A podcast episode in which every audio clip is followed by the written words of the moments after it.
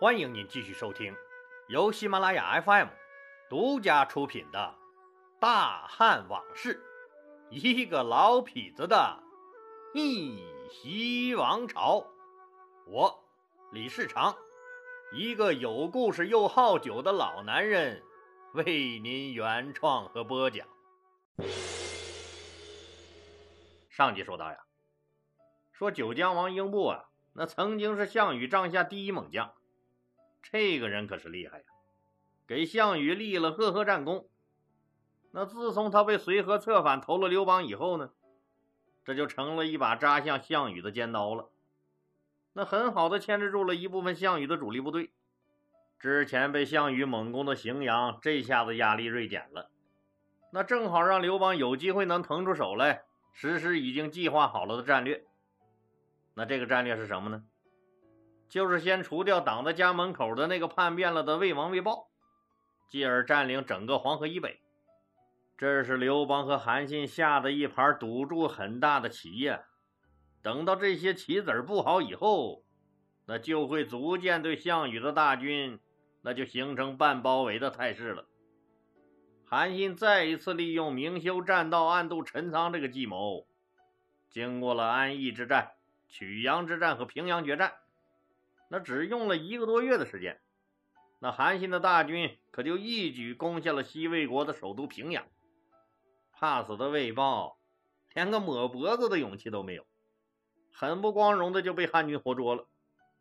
韩信又把魏国的所有52个县那全部拿下来了。按照刘邦的规划呀，在魏国的土地上分别设立了河东、上党和太原3个郡，直属汉的管辖。被活捉的还有魏豹的骑兵统帅冯敬。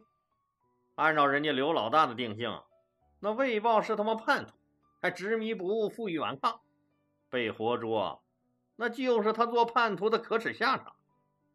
可人家冯敬不属于叛徒之列，人家原本是大秦帝国的将门之后，那文韬武略都没得说，投靠魏豹那纯属是误入歧途、瞎了眼了。如今呢，这属于弃暗投明。按他冯敬的能耐，那只要是真心归顺，那就可以委以重任。这冯敬也很是感激刘邦，那从此以后那就死心塌地的跟着刘邦闹革命，也立了不少功劳。后来这个人呀，曾担任过御史大夫，成为大汉帝国的栋梁之才。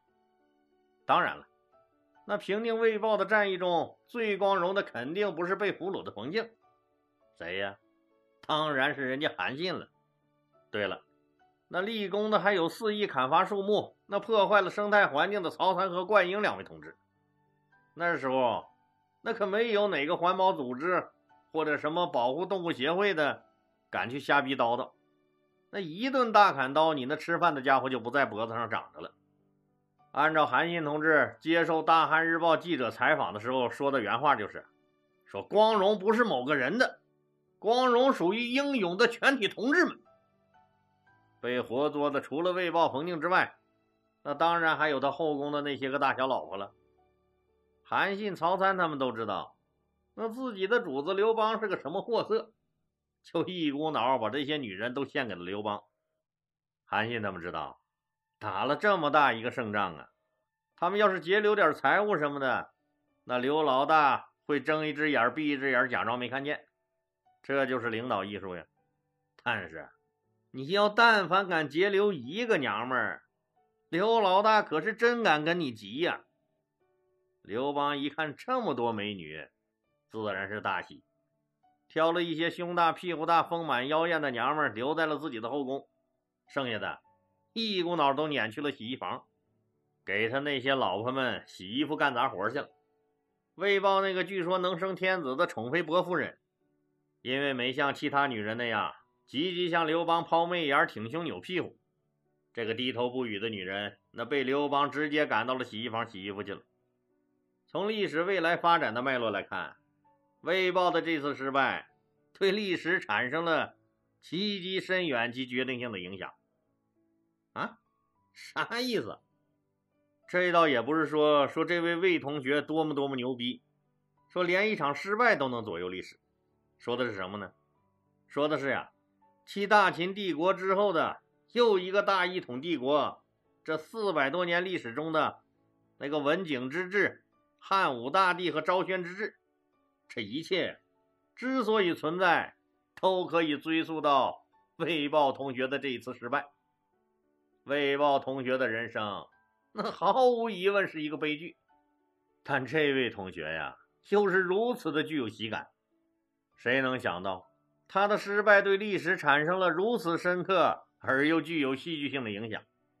对他来说，这就是一场黑色幽默，更是一场黑色悲歌。咱们现在来想象一下，说没有他的这场失败呀，什么文景之治的主角汉文帝、汉景帝了，什么比肩秦始皇、雄才大略、千古一帝的汉武帝了，还有那个在位仅仅13年，说年仅21岁就驾崩，但却开创了昭宣中兴的汉昭帝了。这些影响了历史发展进程，那大名鼎鼎的人都将是不存在的。因为没有魏豹的失败呀，刘邦就不会有机会上了他的女人，他的女人博美人啊，更不会为刘邦生下一个伟大的儿子和更伟大的孙子。让镜头切换到2000年以前，魏豹被抓以后，魏豹的那些老婆们啊，那搔首弄姿，说一脸一身风尘味的几个小浪蹄子，都被刘邦弄到自己后宫了。可能你说了，这啥品位呀，这刘老大还皇帝呢，都他妈没我品位高。人家刘邦这老流氓出身底层，那就喜欢这种类型的。哎，老李，你净瞎说什么大实话，你还有没有点正式觉悟了？嗯？那些没有被选中的一律撵到了洗衣房干活去了。魏王魏豹最喜欢的博美人重新上岗，成了一名光荣的洗衣女工。鉴于这个博美人啊，在这个中国历史未来的发展进程中，那地位是忒重要了。所以啊，老李就先来介绍一下，让听友朋友们有一个简单的了解。这个博美人的父亲呢，是个秦国人，母亲是魏国人。看样啊，那个年代也不像我们现在想象的那么不开化，说两个不同国籍的小情侣直接就无证驾驶了。生下娃娃以后才想起来，我去，是不是应该先领个证啊？因为这对小情侣一个是秦国人，一个是魏国人，这俩人还没纠结明白呢，说到底该去哪国领个结婚证呢？那个小伙子啊，居然就英年早逝死了。所以博美人从小就和未婚的妈妈相依为命。你想，那未婚生娃就是搁到现在，那也是会被人指指点点、戴有色眼镜看你的，何况是2000多年以前了。他的那个未婚妈妈的压力那是可想而知的。可是就是这样，这妈妈也从未放弃过他，含辛茹苦地将他养大。和母亲相依为命的过程中，博美人学会了隐忍、逆来顺受、不争不抢、顺其自然。按现在时髦的话说，那就是活脱脱一个佛系少女的光辉形象。这个性格左右了她一生的命运，让她最终能活下来并笑到了最后。她的那个未婚妈妈说，为了给她找个长期饭票，也是操碎了心呢。我们都知道，这混血长得一般都很漂亮，这个混血小博美人那可不是人们常说的一般的漂亮，是非常的漂亮。既然咱们有这个先天优势啊，那博妈妈就千方百计把她送入了宫中，给魏王魏豹做了个妃子，至少是衣食无忧了。但她妈妈知道自己的这个孩子啊，本性善良，不爱争抢，还不会争风吃醋，更没有那么多心眼子。按现在咱们电视上看的后宫争斗剧，那个什么《芈月传》呀，什么那个《甄嬛传》呀，估计这个博美人啊，在后宫是活不过第一集的。所以她的妈妈是真心不放心她在宫内的生活呀，说有没有受欺负呀，那个魏豹有没有冷落她呀，就花了重金呀，请来当时最著名的那个相面大师许父去宫里给女儿算命。这个许大师本以为这只是一次普通的算命，然而见到博美人后，许大师当时就愣住了。这哪是普通人呢？这明明就是未来的天子的亲妈呀！人家这是太后的命啊。这话不但让母亲放了心，让这个博美人开了心，那更让魏豹打起了小算盘。谁成想，呵呵，这魏豹的小算盘珠子还没落地呢，就被刘邦打得落花流水，满地找牙了。这国家没了不说，就连自己后宫的那些个女人们也被刘大叔没收了。而这其中呀，就包括这个博美人，她被赶到了洗衣房，由一个王妃沦为了奴仆。小时候受苦受难的经历，让这个博美人也并不觉得有多苦，她活得很安静，很坦然。干活忙的时候呢，那也顾不上想别的。女人嘛，一旦闲下来就由不得胡思乱想了。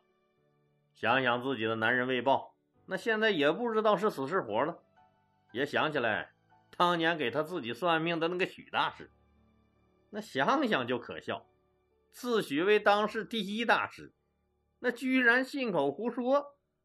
又想了想，似乎想明白了，哦，这也不赖人家许大师啊，人家可能是看母亲过于担心自己，那说这些话就是安慰一下母亲。哎，那也说不准就是母亲买通了许大师，故意这么说给魏豹听的，好让他对自己好一点。每想到这儿，忍不住暗暗掉泪。我还能生个天子？我男人现在是死是活都不知道了。反正日子呀，就这么一天一天过去了。让博美人先去洗衣服吧，咱们再回过头来再说说刘大叔。在魏豹投降1年多以后的一天呢，这刘大叔回到了后宫。这时候啊，他刘邦已经派人把戚夫人接到自己身边了。原来魏豹的那些妃子里面也有2个女人是他比较喜欢的，一个是管美人，一个是小名叫赵子儿的赵美人。看样啊，今天刘老大心情是不错的，把他们2个呀一起招呼来伺候自己。3个人一边说笑一边喝酒。那2个小美女那说着说着就说到他们原来在魏豹后宫时的一些趣事了，说起了魏豹最宠爱的那个博美人，说魏豹呀，说当年怎么喜欢他，那怎么宠爱他，我们2个当年都嫉妒的要死。要说啊，这就是命啊！你看当年他那么受宠，有用吗？现在还不是给我洗袜子干杂活。说者无心，听者有意啊！一听说有美女，这刘邦就来劲儿了，问他俩：“你俩说的这个美人现在在哪儿啊？”赵子儿笑着说：“您都把她赶到洗衣房干活去了。”哦，我怎么不记得有这么个人？大王，当年这个丫头可能念着魏豹对她的好，您挑人的时候，他故意低着头默默站着，一句话也没说，所以您当时可能就没注意他。哦，刘邦来了兴趣，烈焰的想法像一道闪电在心头划过，心里暗想，这女人有点意思，哎，有点意思哎，都啥年代了还给魏豹守贞节，这种女人还真少见。守贞节你守不住了，我老刘哪能放过你？知道我老刘平生2大爱好吗？拉良家妇女下水，劝风尘女子从良。就赶紧派人去洗衣房，叫这个博美人前来伺候。管事太监让宫女们把这个博美人洗涮的干干净净，涂了汁抹了粉给送过来了。刘邦细细打量起他来，哎呦，这么清秀哎！就见那2道弯弯的柳梢眉，小小殷红的嘴唇紧闭着，镶嵌在洁白而毫无瑕疵的小脸蛋上。可能是由于激动吧，脸色微微有些红润，那小胸脯也是一起一伏的。虽然比不上戚夫人的美啊，那看着也没有管美人和赵子儿的风骚，但这个女孩却有一种很独特的美，那是一种很安详的美，那很清秀的美，一种让人舒心和爱怜的美。刘邦是怦然心动，一刹那间有了一丝触电的感觉。他朝管美人和赵子儿一挥手，他们两个哼哼唧唧，翻着白眼，撅着嘴，扭着屁股走了。要赖就赖呀，那这一切都是风花雪月惹的祸。一场莫名其妙的一夜情，彻底改变了历史。在女人堆里混了一辈子的刘大叔，那这床上功夫自然是了得。在一次猛烈的撞击后，那瘫软到了博美人白白嫩嫩的肚皮上。这确实是一夜情啊！因为天亮以后，刘邦就走了。刘邦这种老流氓，还是喜欢风骚主动、功夫好的，他是不太喜欢博美人这种类型的女人的，所以自此以后就基本上没有再来找过博美人。可能有人说，不就一次吗？那这一次完了不也还是老样子吗？你哪来的回哪去，该干嘛干嘛。人家刘大叔呀，那几天就想不起来你长啥样了。但是博美人不一样，因为就是这仅仅的一次，就让他怀了龙种。我们不得不说，刘老大是干啥啥行啊，这技术不是一般的高啊。这么一看，费豹同学就可太失败喽，战场上失败，被人活捉了。床上功夫看样也很扯淡，在人家博小姐身上辛勤耕耘了那么多年，牛都快累死了，结果还是颗粒无收。一直以为人家那是盐碱地呢，事实咣咣的打你耳光了吧，费豹同志，你这是病啊，得治。虽然说刘邦不太待见这个博美人，但是那毕竟是小皇子的妈呀，所以这待遇立马就提起来了。经过10月怀胎，她生下了刘邦8个儿子中的老四。刘邦给这个小皇子起了个名字，叫刘恒。23年以后，历史将会证明，相面大师许父果真是一代神人呢。这个刘恒是谁呀？就是未来大汉帝国的第4任皇帝，汉文帝。刚才老李说了，博美人啊，那就是不争不抢，典型的佛系少女这么个性格。自从有了儿子，这个女人就更是两耳不闻窗外事，全心全意养儿子了。抱着佛系心态继续自己的生活，没事就种花啊，养草啊，那闲来就是看看书，教育儿子，那从不理会他人。要知道，博美人是天性善良，可不是天生的傻瓜呀，他又何曾看不透宫内的情况啊？他深知自己的弱点，论才干、魄力和心眼子，他照人家吕雉差远了。论漂亮，论受宠，他太不如人家戚夫人了。很明显，他一直不受宠。有吕雉和戚夫人当道，有太子刘盈和刘邦最喜欢的刘如意。刘邦甚至一度都忘了，说自己还有刘恒这么个儿子。吕雉最恨的就是戚夫人和他争宠，而戚夫人呢，则最见不得其他女人接近刘邦。这两个后宫的实权派女人闹的是不可开交。博美人怕殃及自己和儿子，没有必须让他出面的事儿，他是绝对不会踏出自己的宫门半步的。他怕戚夫人记恨自己，索性连刘邦的面都不见，更别说主动去邀宠了。每天只是说一心教导儿子与人为善，多读书，读好书。除了日常礼貌招呼，平时绝不和他人来往，更不会出风头。就这样潜心修炼内功，培养儿子，把儿子培养成了历史上著名的大孝子。咱们中国传统的24孝上，他的儿子刘恒就占了1孝。他和儿子都没有争夺皇位的企图，却将儿子培养成了人上人。没有野心，却未料到先天的准备得到了后天的机会。事情发展到最后，连博美人自己都没想到。由于他天性善良，不争不抢，不但逃过了吕雉的魔爪，还在吕雉去世后逃过了大臣们的诛杀。等到吕雉一去世那朝廷可就乱成一锅粥喽。那些飞扬跋扈的吕氏一族，没有了吕雉这个靠山，一个个都被大臣们诛杀殆尽了。那眼看着朝中连个继承皇位的人也没有了。鉴于吕雉阿姨那可是太过于生猛了，大臣们可都怕了，就想到了为人善良的博美人和他的那个被封为代王的儿子刘恒。